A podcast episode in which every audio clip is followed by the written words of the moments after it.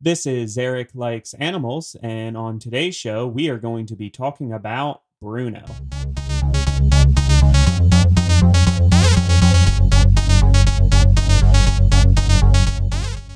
Welcome to Eric Likes Animals. I'm your host, Eric Mahan. I hope everyone is doing well out there, staying healthy, and not getting too bummed out by all the cold weather and snow it seems like uh, we're having across the country right now. I also hope that you guys immediately have noticed a difference in the podcast. Um, I have really tried to sit down and learn a little bit more about how to use my mic better and how to use the software better. I definitely think that this sound quality in this episode is a lot better than my first one. I hope you guys agree as well. I definitely didn't learn as much as I should for the first episode, but also I'm somebody that if I start learning too much about something as honestly diverse as doing a podcast and learning all the mic stuff. I'm somebody that I start kind of going into it and I get a little nervous or I start working on it and I keep pushing it off and pushing it off because I don't feel like I know everything. So I really wanted to do this podcast. So I kind of decided, you know what? There's no way I'm going to learn all of it. And I always learn a lot better just kind of going with the flow. So hence this podcast is probably going to be a little weird at the beginning, but hopefully each episode it will get better and better for all of you. Although, I guess as long as it's not getting worse, I'm doing something okay then. So, enough chit chat. I guess we might as well work our way into the species that I'm going to be talking about in today's show. Uh, like I promised, today we were going to be talking about Bruno. Now, this Bruno is not something that can see into the future or have a whole family of also magical family members who also surprisingly have amazing singing voices as well. Uh, but today's Bruno is actually going to be all about the Bruno's casque headed frog. The Bruno's casque headed frog already has a lot of cool points going for it, just simply being a frog. Number one is that frogs actually use their eyeballs to swallow their prey. When you have no teeth like most frogs do. They need something to move their food items from their mouth to their stomach, especially because most of the items that they eat are actually still alive, since, well, like I said, they don't have any teeth, so they can't really chew it before eating. So, what happens is they grab onto prey, they kind of use their hands to kind of push it to the back, and then you'll notice a lot of times that frogs will kind of start squinting a lot when they're eating, and that's actually them kind of putting their eyeballs kind of back into their heads and using them to push the prey from the throat to the belly. Kind of gross, I know, but also awesome. The other thing that these guys can do is these guys are a type of tree frog. So, yes, they can climb pretty much anything, even glass. They have those cool little suction cup toe pads that make them be able to climb on almost anything which is really helpful since these guys are from Brazil. They're down in the tropics, in the rainforest, the subtropics, marshes, shrubland, uh, pretty close to the Atlantic Ocean. However, that's not the main reasons why I chose the Bruno's casque headed frog today. There is a much, much cooler reason, and there's only one other frog that can share this very cool fact. However, I think the best way to tell you guys about this is a little story. And this story is about a researcher named Carlos.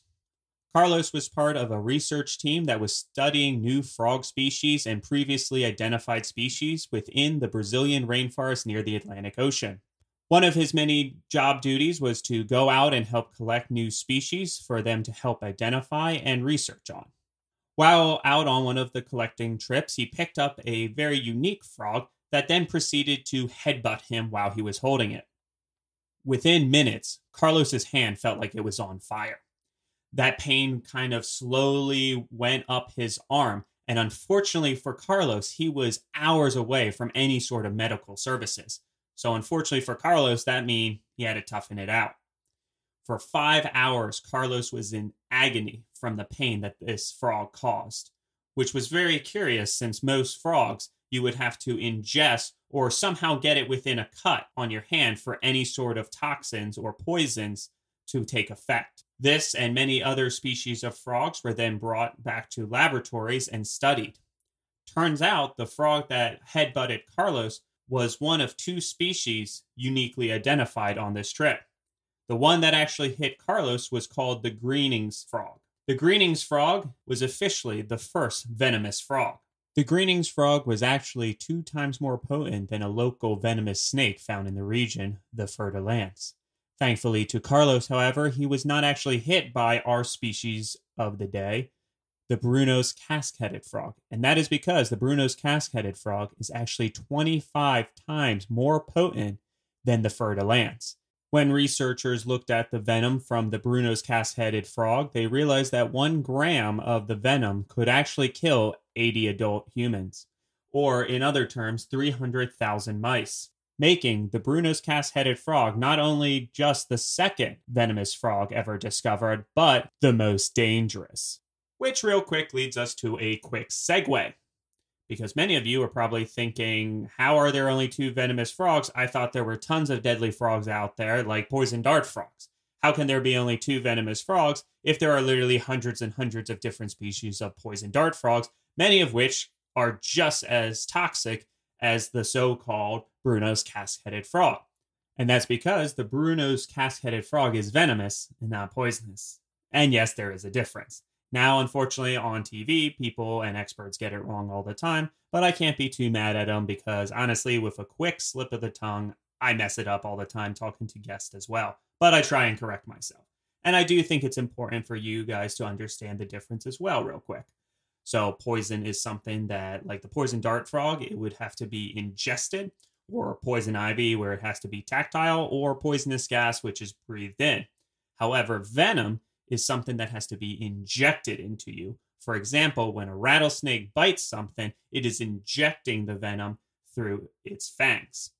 So that's kind of the big difference between poison and venom. Now, most frogs are poisonous, some are deadly, some it's more bad taste and most snakes are venomous.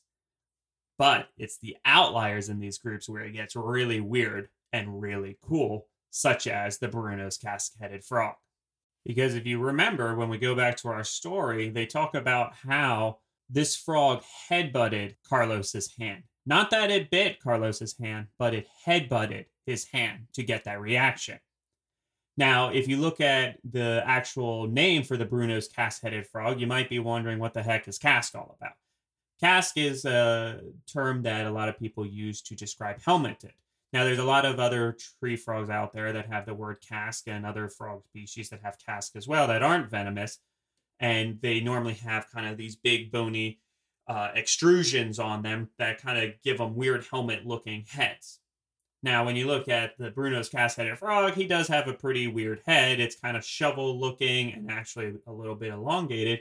But with a quick glance, there doesn't look to be any sort of helmet to him at quick glance. That's because when researchers brought these frogs back and actually did x-rays and studied the skulls of the Bruno's casque headed frog, they actually noticed a ton of little tiny needle-like spikes coming up from around its head and especially near the upper lip area of the frog.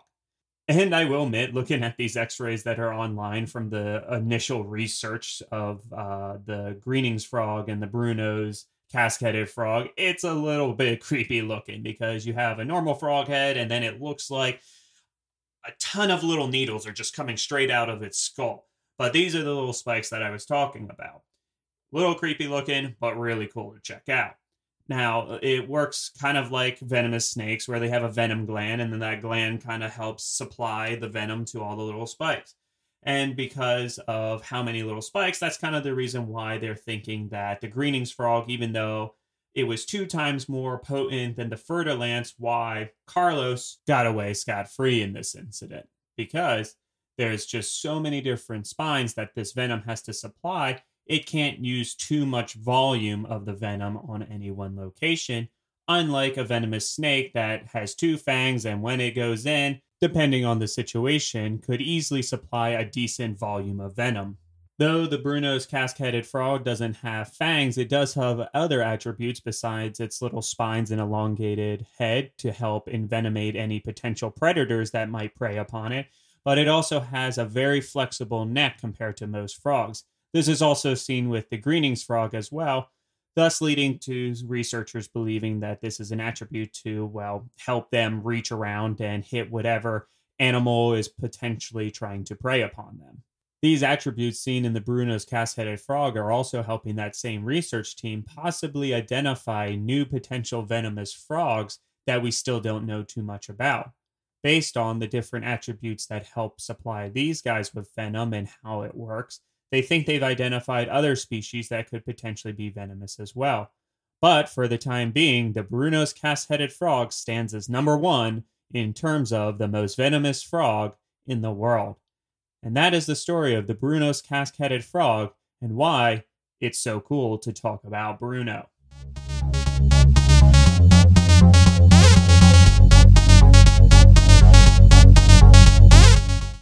All right, phew, episode two done. Hopefully, you guys enjoyed hearing about the Bruno's casque headed frog.